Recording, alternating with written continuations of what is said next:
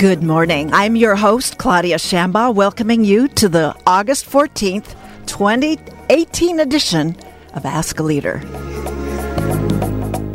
It's 84 days until the general midterm election. Primaries are being held today in Connecticut, Minnesota, Vermont, and Wisconsin. I'm adding to my summoning voters to vote and turn out your friends to vote that voters confirm first your registration. Oh, and the Brett Kavanaugh confirmation hearings are set to begin September 4th. Hmm, right after Labor Day. As for guests today, Ask Leader offers a warm anteater welcome to our brand new Dean of UCI School of Humanities, Tyrus Miller let us listen to him make the cases for a more perfect union, the humanities way. Then, keeping the civilization theme going in the second segment is Craig Tyrl, artistic director of Wayward Artist Productions, who will present his inestimable theater in beautiful downtown Santa Ana. Before we go to a break, I'd like to introduce Jordan Brody. He's going to be doing a show. He's on an intern now. Jordan, how's it going? I'm pretty good. How are you? Oh, I, well, it's not about me. It's about you. So you're going to do a PA show. What are you going to talk about? Um, I'm thinking I want to do a show about entrepreneurs um, where I interview local um, mom and pop shop owners and local politicians and stuff like that. Okay. Yeah. Well, some of that's getting covered. You can listen to how it's being done and maybe do them better. And uh, always enjoying the ride. The radio waves are such a privilege. Okay, folks, we'll be right back after a short station break with Dean Miller.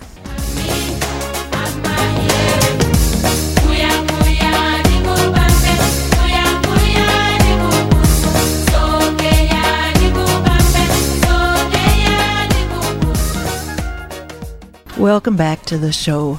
My guest is Tyrus Miller, newly appointed Dean of UCI School of Humanities. He's joined UCI this summer after almost 20 years at UC Santa Cruz, where he served most recently as Vice Provost and Dean of Graduate Studies.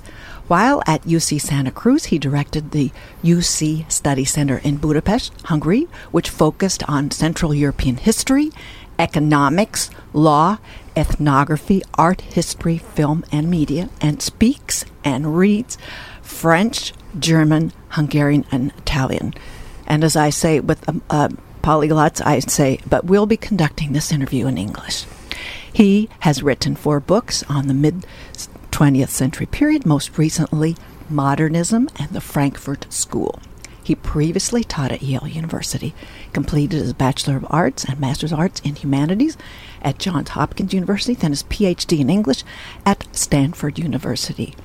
The UCI School of Humanities, where uh, Tyrus Miller assumes the helm of the following 22 majors, 35 minors, ranging from English, history, and philosophy to Middle East studies and literary journalism, and 10 research centers that include the Samuel Center, the Jordan Center for Persian Studies and Culture, the Latin American Studies Center, the Center for Critical Korean Studies, and the Center for Jewish Studies.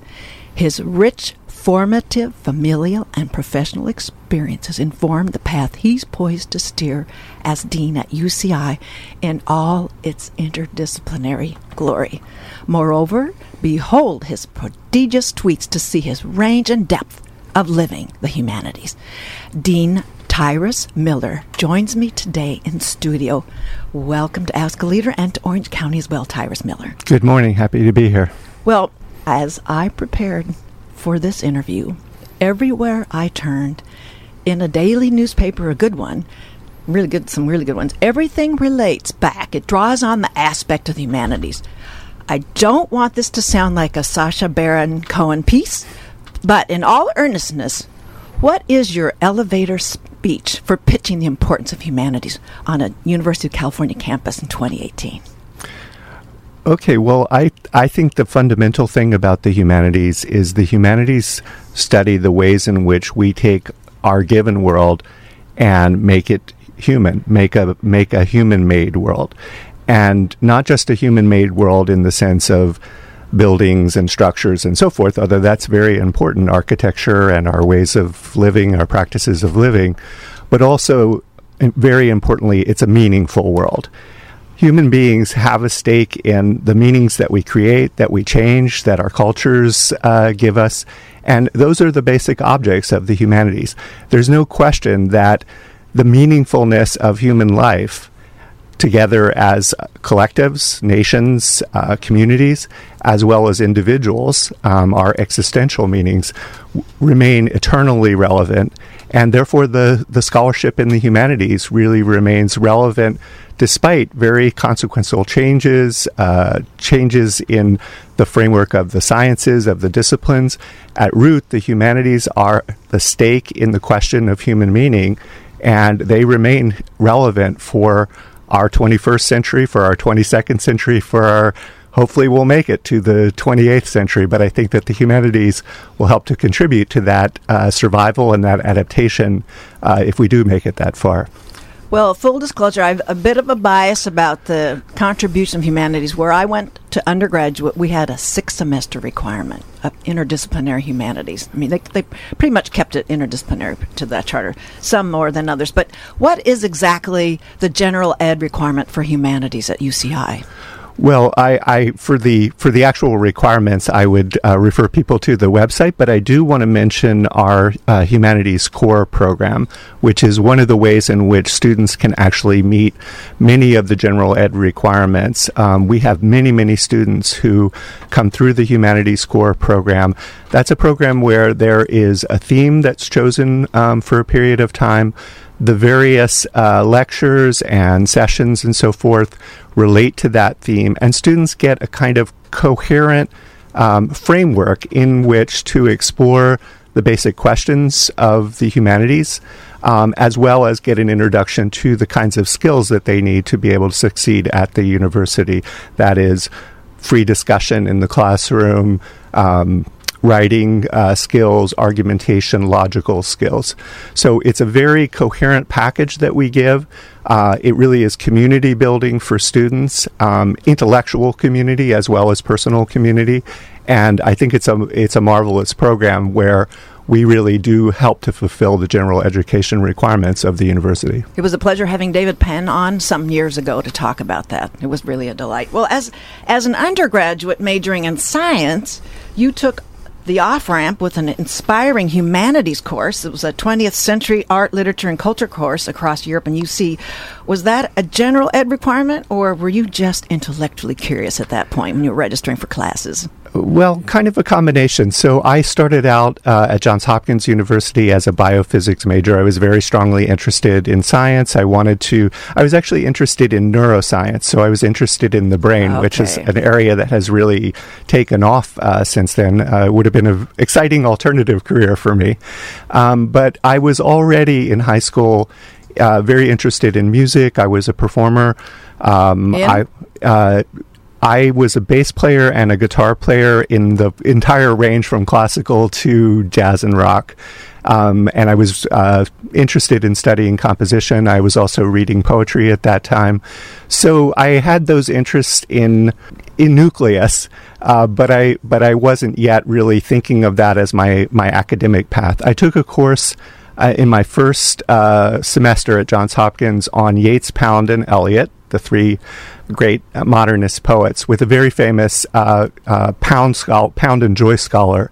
And he really inspired me in a way that precipitated a bit of a crisis because I was still very committed to the path that I had chosen. But I, I went eventually into the history department and then found this interdisciplinary honors major um, in the humanities, which really l- allowed me a free scope to be able to explore, to take a few graduate seminars while I was still an undergraduate.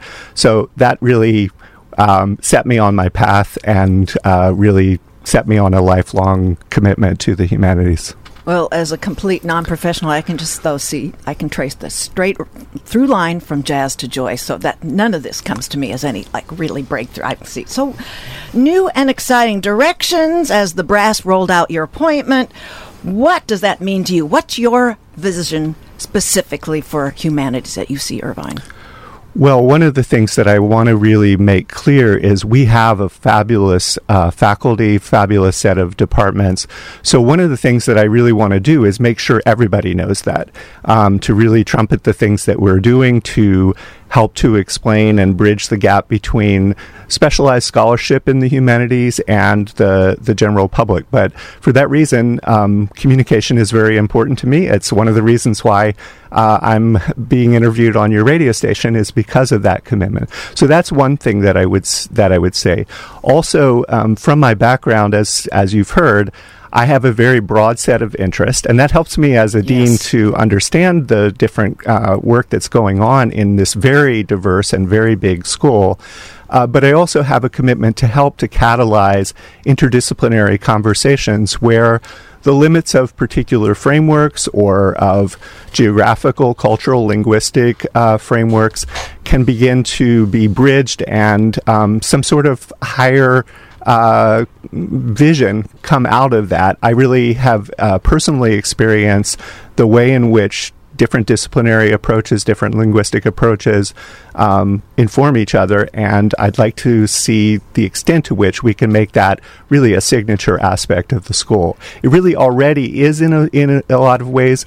Our departments, many of our departments, are explicitly framed as studies, African American studies, Asian American right. studies, gender and sexuality studies that are explicitly interdisciplinary. But I would really say all of our uh, all of our faculties, um, even in departments that have a more traditional framing, like an English department, there's an extraordinary level of interdisciplinary scholarship going on in those departments. And so, how, in light of the, the school's scarce resources and they're shrinking, um, the heavy emphasis is on the sciences. How are you addressing the competition for those scarce resources here to get make UCI as shiny as all the other shiny objects? Well, um, I think that, uh, first of all, I see a lot of opportunity for partnership with the sciences, with the technical fields, um, with the professional fields. So I don't see it as a zero sum situation. No. Okay, um, great you say it that way. I'm always looking for where that frame is really limiting uh, the good, the wide open thinking here. I mean, a couple of examples that I can point to that really have concrete uh, dimensions already are we have an, um, an important new medical humanities program. And the medical humanities, this comes back really to that question of human meaning. Um, we know that the medical experience is not just a matter of what chemicals you take or what surgical interventions you have or what technology you're hooked up to when you're in the hospital. A lot of it is a very human exchange. There's an interpretive process that goes on. Uh, you have the ability as a patient to speak back, to help to describe what's happening to you, and also to interpret what's meaningful about your experience of life, death, aging, sickness, health. And the medical humanities really looks at the stories that we tell, that dimension of meaning, that dimension of human interaction, and also the ethical questions. We know that medicine has the ability to sustain biological life well beyond the realm of what we would call a meaningful human life. And there are real questions posed by that borderline. Medical humanities helps to study that. One other example that I want to point to also is the collaboration with the School of the Arts around uh, the project for uh, California Museum of Arts.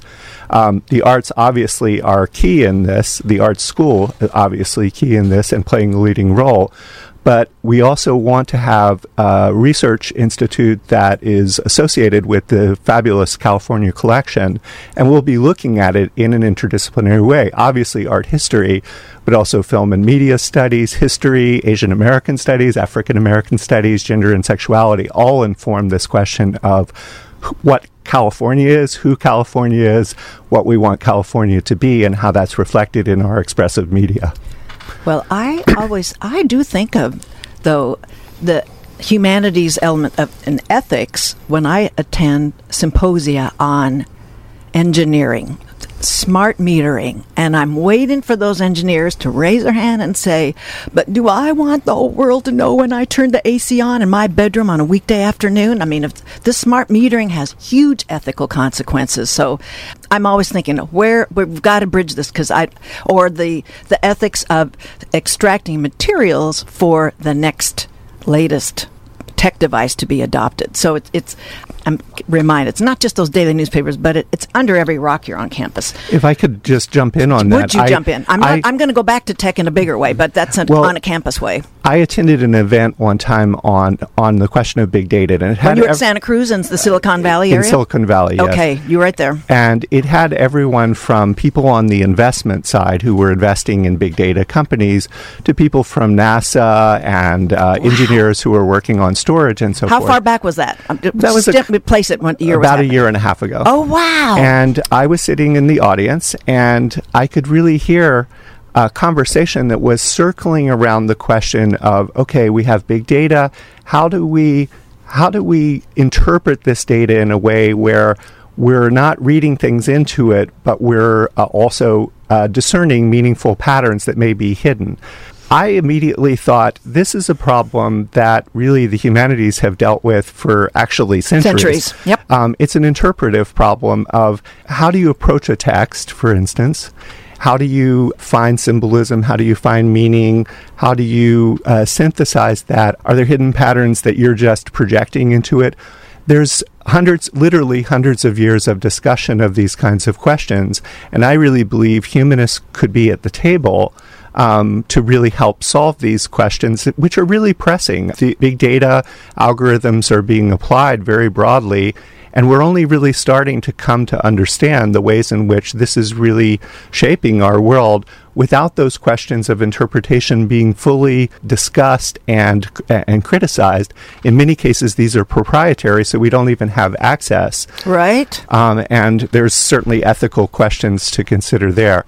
Um, I, the other thing that was really interesting about this encounter, there was a scientist there, but he was from Latin America. He was from Argentina, and he um, mentioned explicitly in relation to this question of interpretation the uh, the the Argentine writer Borges, um, where he was really seeing the application of literary text and a and a really brilliant thinker about the question of data and meaning, um, Borges. Uh, he was really uh, also perceiving that. So, a literate scientist actually uh, thinking in literary terms to think through a scientific and, t- and technical issue. Well, I just want to call out though your neuroscience aspect as an undergrad. That's part of like a whole portfolio that enriches informs you about how to. Okay, uh, informs you to see those opportunities to expand the Yeah. critical thinking. I, you know, it's also true that in my in my last nine years, I've been a graduate dean, and I've been I was responsible for all the PhD and master's programs across the campus, including our sciences and engineering, as well as arts, social sciences, and humanities. And I obviously I can't certainly can't be an expert. I I have a a surface level understanding of these of these disciplines, but I also am comfortable with conversation of where I can ask questions that are meaningful, and I'm not afraid of the sciences or engineering. I don't see them as our as our enemy. I see them as partners, and I think that the humanities should be confident in understanding that we have a contribution to a campus that is rightly science and uh, engineering rich. That's an asset of the campus. It's also an asset of the campus that we have such a strong and large humanities program. For those of you who've just joined us, you're listening to Ask Leader here on Radio KUCI. My guest is the brand new Dean of Humanities, Tyrus Miller. We're talking right now about, well, actually, all things considered in the interdisciplinary aspect, both of what humanities provides on the campus and, as he mentioned, in a, at a, I would love to have been in that meeting in Silicon Valley a year and a half ago. So I'm personally acquainted with the firepower on this campus. I don't know everybody on humanities, but the ones I've met really blow my mind. And I'm, I'm just sort of, um, I just need to say how your faculty reaches people. I don't know what their majors were, but you know that it. One, one. I'm going to quote a couple of, of appraisals. A particular one. I'm not going to mention who. The the pronoun may come out, but I'm just going to just leave the the prof blind inspires, challenges, and encourages all students to learn and participate. This person is one of the top professors at UCI and sets high standards from day one. Teaching style is provocative, fun, and never sacrifices in quality. Teaches you about life too. Most intellectually daring class I've ever taken. So that's one person. I didn't go and look at all my, you know, I'm such a groupie for these faculty here. It's that- wonderful to hear. but it's i mean that's just one and so it's and i think you're uh, you know that you're only limited by how many you're acquainted with but you you met them in the search committee and i mean you given you're giving me like almost three quarters of an hour today and that's a little less time to get to know your faculty but it's really phenomenal and who wants to deprive schools A, B, C, D, apart from humanities, of this kind of intellectual firepower. That's got it's these this person that's made these three people that made this appraisal. They are different human beings from now on after taking that person's courses. So, I actually I really do want to know how much autonomy do deans have, and what do you think is the right amount? So, if I understand your question, it's a question of how much responsibility and how much decision making authority deans have. My observation here at UCI is it's relatively a lot. UCI is really organized around schools, and deans are the head of the schools. And in that sense, there's quite a bit of responsibility and authority that's invested in deans. Now, let me qualify that a little bit. Deans are leaders of very complex organization with a lot of different interests. Also, in general, and I rightly so, faculty are very powerful voices on the campus. Students are powerful voices on the campus, but especially faculty. We have at UC.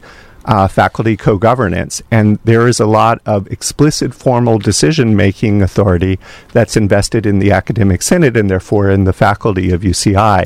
And that's a limit on the decision making power and authority of, of deans. So at best at the in the best situation, faculty and deans are in a very ongoing open conversation and dialogue about what are our priorities and our goals. Um, there's a clear understanding of what the author- relative authorities of the faculty, the academic senate, and the deans are. And we're really working together to achieve the goals of the school and of UCI and of our of our uh, campus community, including most importantly our uh, undergraduate and graduate students. So, the humanities, I would call uh, sort of the blind spot of tech titans and the tech sector, who they wield an inordinate amount of power. What um, would you comment on that? Well, a couple things I would I, I, find the metaphor of the blind spot interesting because on the one hand, we know how important the humanities were in making the tech industry what the tech industry is. There's a very significant amount of aesthetics. When we pull uh, yes. out our iPhone, that was not simply a technical achievement. It's a it's an aesthetic intuition about what would be something that we like to hold, that we like to play with, that's going to be useful. And we know, for instance, I mean, it's a almost a bit of a cliche, but Steve Jobs' interests went well beyond. Well, he was in, he had, took calligraphy when he that's, was that's I don't right. know an adolescent or something. And right? he's not unique in that respect. Right. Okay. Many of the many of the leaders in the tech industry, CEOs, um, people who are involved with putting together the amazing innovation teams, really have a humanities background. And there's been more and more discussion, not just in humanities related publications, but I'm talking Forbes, Wall Street Journal, and so forth, about the importance of the liberal arts of a kind of interdisciplinary breadth in terms of humanistic intuitions about what's going to be meaningful, what's going to be aesthetically pleasing, how important that is for success in the tech industry. So, in that sense, there's a bit of a blind spot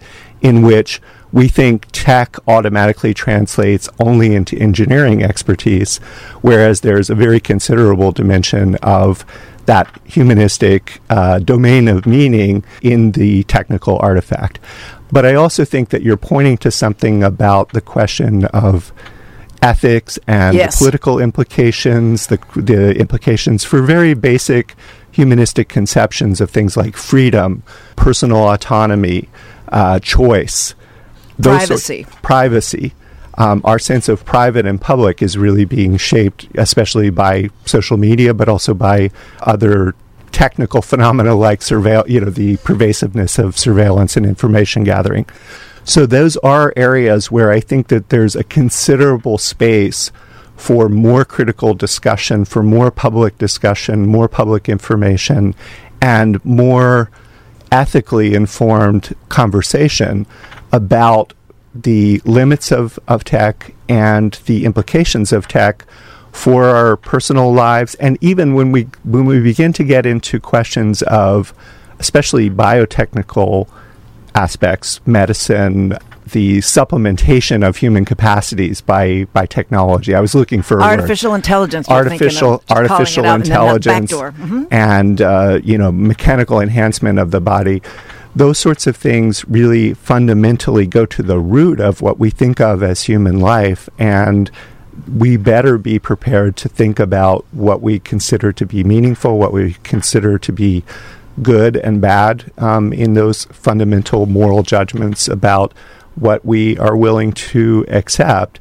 And I have to say that I think that there, this comes back to your metaphor of the blind spot. I think there's a severe deficit of that kind of reflection where technology is leading and reflection is running at best, you know, feebly behind that that breakneck uh, development of technology. And I say inordinate of power because there's so much capital, there's so much assets and capital that the tech titans have, and that can distort greatly uh, the the discussion, the critical thinking discussion of what is what is acceptable in that sector. Yeah, I think that the tech industries um, concentrate two very, very, very consequential human questions right now. One is the question of technology and the boundary between what we think of as our machines or our, our technology and our ourselves both collectively and individually? That's one question. And then the other really is this fundamental question of the way in which the current economic developments and the org- they're not simply economic they're organizational you know they're questions of how work gets done how those really are affecting a much broader sphere of daily life of um, what we think of as our leisure time, our meaningful uh, interactions, those sorts of things. And again, I think humanistic reflection on that and, and in many cases critique is necessary if we're going to adapt to what is definitely a fantastic and but very accelerated, very rapid, and I think unreflected development of technology and the organizational forms that are related to technology. I'm glad you bring up that organizational form because it, it's so insidious we don't even recognize it, and it's totally shuffled our daily decks there. Well, humanities being somewhat of an office, the home office, the mainstay of critical thinking and nuance, it's engendering mistrust from what I would call conservative parents. I'm reading about it, and I'm I've also witnessed it. They're questioning college they're they're talking about their questioning college educated offspring. I attended a conference recently, uh, a political convention, and the participants were ruing losing the second generation of immigrants uh, and saying the, the quote was they're learning to hate america this is like one person talking about their son went to stanford and learned to hate america and uh, i'll try to shoehorn the seat the, the in that same caucus then the next person participating said, in quote, I never forgot, I mean, I'm doing justice to this discussion, an American education is absolute poison. You have a lot to, to deal with in maintaining the critical thinking, making the case that critical thinking isn't a political bias, it's just nuanced thinking. Yes. Tall I'm, order. I, I, I agree. I mean, I think it's a very unfortunate uh, thing that has happened fairly recently. I think for a very long time there was a consensus from whatever place on the political spectrum, at least within the legitimate political spectrum, that um, higher education was something that we actually converged on was a positive for American life and for our American polity and for mm. individuals, uh, individual Americans. I think it's a phenomenon of recent politics and, and recent media that a certain kind of criticism of the university institution and university education has become instrumentalized as um, an element of political discussion. And I don't necessarily think that's solely on the right. I think it's something that we're really seeing a broad polarization and questioning of the good of the university, the good of higher education uh, more broadly. I want to go back to really fundamental principles, which is that, that I think that we were founded as a nation of diverse opinions, of uh, public debate, of the role of critical thinking in our public life. And the university still serves that, that goal. So if someone is really raising the question of whether that model of public debate, public discussion, critical examination of one's conscience and of the um, materials that you're reading or hearing. Those are things that I would defend to the end and say that someone is wrong if they're not uh, willing to accept that fundamental principle. What I would say is that we want to really make clear the way that the university relates to that and helps to train people for that and uh, empowers people to be full voices in that public sphere and that, that space of public debate. Critical thinking and questioning authority is not a bad thing. It's a good thing. It's what feeds our democracy. And I would uh, assert that against anyone that wants to uh, take that down.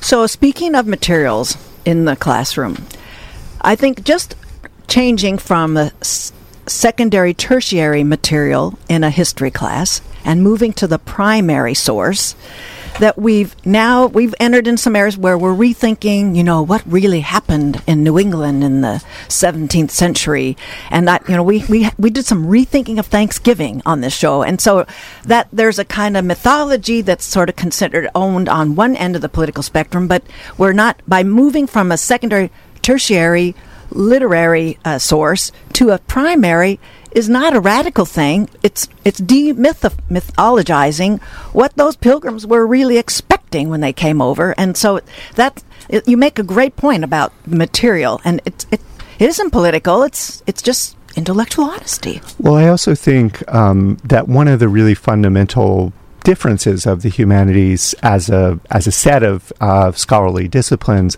is the importance of history to them. Um, Yes. Really, it's Yes. a, it's a shared base for many many of the humanities disciplines, if not all. And one of the things that our that the study of history tells us is that history is a messy and ambiguous space, and therefore we need to actually um, examine it and we need to discuss it, and also that it, that history gets reinterpreted over periods of time as we change and as we adapt. Also, I think uh, one of the things that's interesting with respect to looking at history is uh, education, higher education in the United States also has a history, and it's always been a domain of controversy, of criticism, of claims that it's going down the tubes, of people who have criticized it fundamentally, the way that it's been structured. And higher education has changed uh, very you know enormously over over our history as a nation. And those debates really constantly accompany that change. And i think we're in a moment where uh, higher education is adapting to a new social space to new technologies and so forth. And we're going through that debate. I don't think that's a bad thing. So, along with that, I wanted to give you an opportunity to consider here on the show the mounting complications of free speech and First Amendment challenges on college campuses. Yeah, I mean, it's a tricky issue, and I know that our chancellor has uh, been very involved in this, co authored a book with the former uh, law school dean. Right, right. And um, it's also been something that in the School of Humanities, the Forum for the Academy and the Public has also staged um, a number of events and is really looking to some further events that will be a uniquely humanistic perspective on, you know, on that question. Again, I think that we have a important contribution to make as humanists to the history of this question, to the interpretation, and also for the underlying the underlying ethical basis of the notions of free speech. We're talking about the notion of the autonomy of the person, the freedom of the person, the conscience of the person. These were these were formative values for our founding fathers and for the enlightenment that they came out of. And free speech, the notion of free speech is really rooted in that. So we have to really return to those fundamental notions and ask what they mean for us today.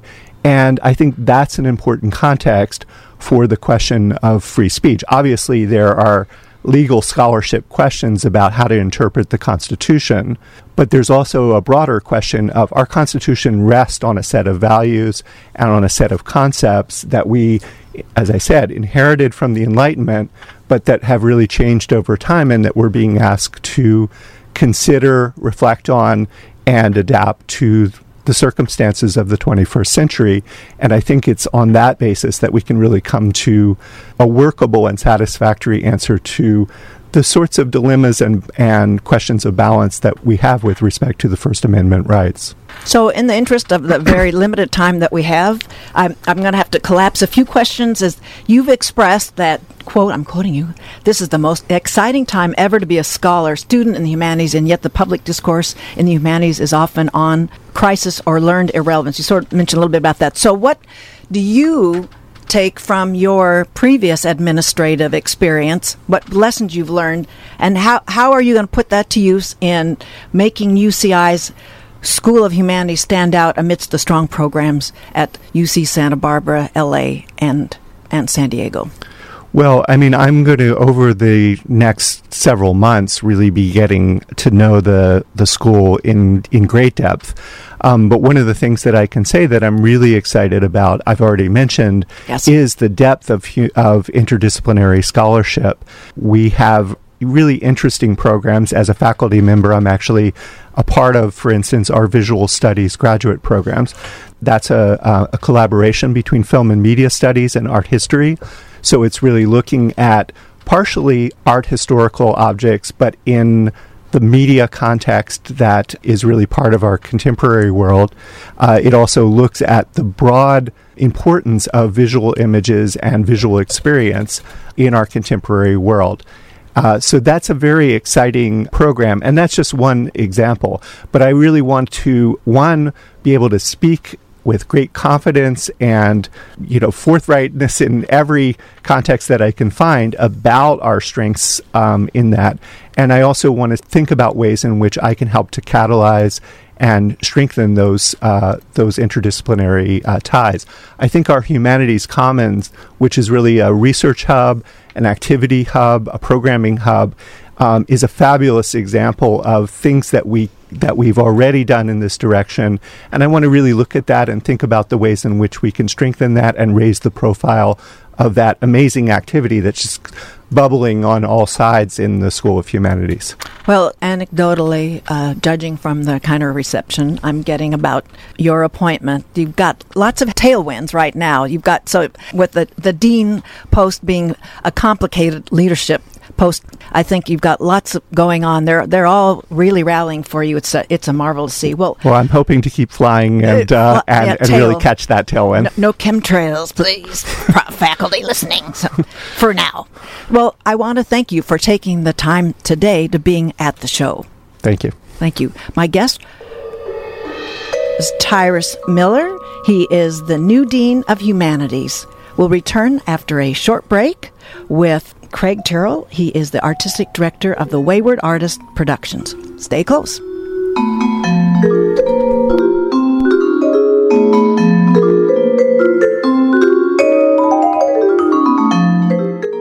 Thank you for staying tuned. That's Evelyn Glennie, and the track is El Dorado. Welcome back to Ask a Leader. My second guest today is Craig Tyrl. He's artistic director of The Wayward Artist, the Productions. It's inaugurated this last January in Santa Ana. Craig began a professional acting, directing, and teaching career after having completed his Master's of Fine Arts. He earned his Bachelor's of Arts in Philosophy at the Richard Stockton College of New Jersey and his Master's of Arts in Theology at Villanova University. He currently teaches beginning actors at Cal State University Fullerton as well as Shakespeare for the Actor and Script Analysis. As an actor, he most his most memorable role was as Evan in Theresa Rebeck's adaptation of A Dollhouse, for which he was nominated. The uh, Actors ACTF. That's the College American College Theater Festival. Okay, for Kennedy regional, Centers. Yeah. Okay, for a regional festival. As a co-director, he received the Kennedy Center American College Theater. Oh, there it is. It's been uh, posted twice there uh, for outstanding direction of the musical Godspell. Cal State University Fullerton's 2014 University Creative Activity Research Award, 2015 Perth Fringe Festival Critics Choice Award for his direction of Eleanor's Story, an American Girl Living in Nazi Germany, and Cal State University Fullerton's 2016 Outstanding Nomination. Here's what his students at Cal State Fullerton have said about him. Oh my gosh, where'd you get this? Well, I, I, I was sort of like t- once I started, then I had to check out some evaluations of humanities professors just to sort of to endorse their worth uh, campus wide. But here's what they said: "Quote, the most amazing teacher you will ever have." Next quote: "I don't think that I'll ever be able to explain to Craig how much he means to me. He's an incredible person." Next, a very inspirational professor. Now, I recently met, I, am not quoting, but I'm quoting me now. I recently met Craig after taking in a riotous rendering of William Shakespeare's Twelfth Night, a galactic farce. And man, was that farce with us. he joins me in studio. Welcome to Ask Leader Craig Tyrl. Thank you so much. It's great to be here. Well, let's start with you talking about what is the mission at Wayward Artists? The Wayward Artist is to provide a home for the wayward artist, the lost, the naked, the vulnerable, to produce wayward work of the highest quality, works forgotten, works reinvented, works unknown, and to transform a wayward world, its arrogance, its ignorance, its complacency. That is our mission. Wow. And you're getting that done in Santa Ana. We've got to make sure there's a big banner flying outside that theater so it's never never missed. Yes. We don't want anybody missing out on that. For sure. Well, and the name you chose is that you did you just state in another way what wayward means? Well, I tell you, you know, it sounds cliche, but in some ways, it did come to me in a dream. Oh. You know, the the word wayward. And then I looked it up in the Oxford English Dictionary and uh, found all sorts of definitions from sort of lost, prone against authority, doing your own thing. And uh, we thought, wow, we could play with this word. And, and then just the wayward artist came, and out of that came the mission. And then once we had the mission, we had something to get behind and get excited about, and have been working really hard over the last year and a half realizing this lifelong dream. So, with those intentions, you have a presenting theater, the sometimes the often body content and delivery. What kind of audience, Craig, are you targeting? Well, the people of all types and all ages. Um, you know, our crowd tends to be uh, a younger audience um, in some ways. Uh, we've got several different contingents that make up our audience. We've got our Cal State roots from Cal State Fullerton that's always there. Um, we're part of the arts district of downtown Santa Ana, and uh, so we're seeing lots of the Santa Ana community that attend the first Saturday art walks.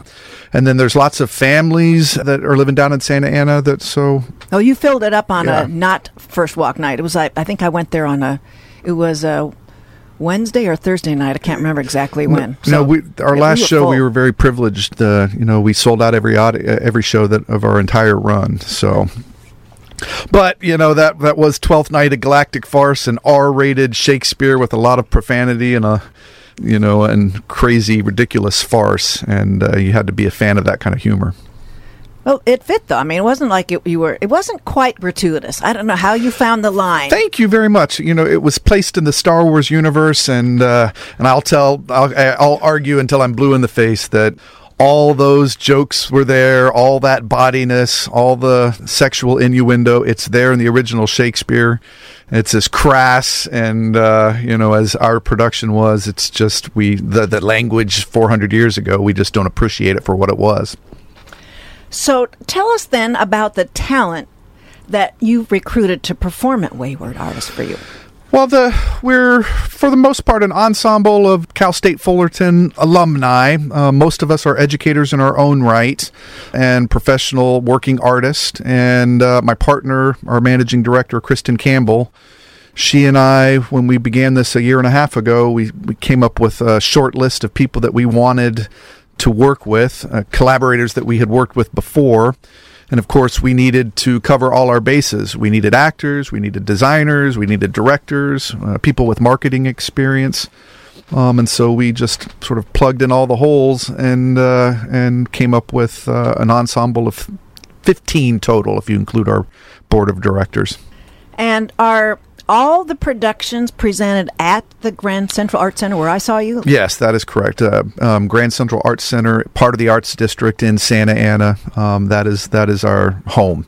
So temporary home. We don't know how long we're going to be there. Ultimately, we're going to look to expand one day. Um, so we're hoping uh, five years is the time frame that we've given us. Um, the space is small and intimate, only 74 seats, um, but we are really, really proud and fortunate to be there. I hope you really happy. Terrence Dwyer over there. Have him sit in there so he can figure out what venue he wants to put you in the Segerstrom Performing Oh, thank you so much. Thank you. Yes. do that. Yes. That make that happen. All right. Well, for those of you who've just joined us, my guest is Craig Tyrl. He's artistic director of the Wayward Artists, the productions of which are based there in San Ana, the Grand Central Art Center is mentioning.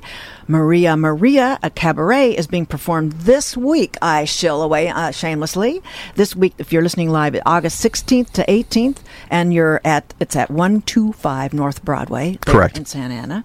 So Maria Maria's on tap this week. What do you want to say yeah, about we, we we open on Thursday. Um, it is uh, we're co-producing that work. Um, it is a two-woman cabaret. They are generations apart, exploring sisterhood. Uh, it's got a strong activism in there. They're do- donating all their box office to a wonderful charitable organization, To? the New Outlook Center, helping immigrant families and underprivileged minorities.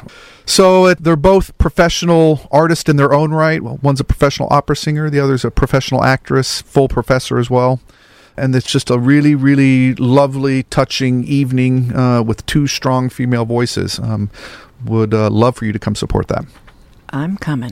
Good. You just yes. pers- you just persuade me. I want to find out more about New Outlet Center. They may want to come over Yeah. over to this neck of the woods. too. nice.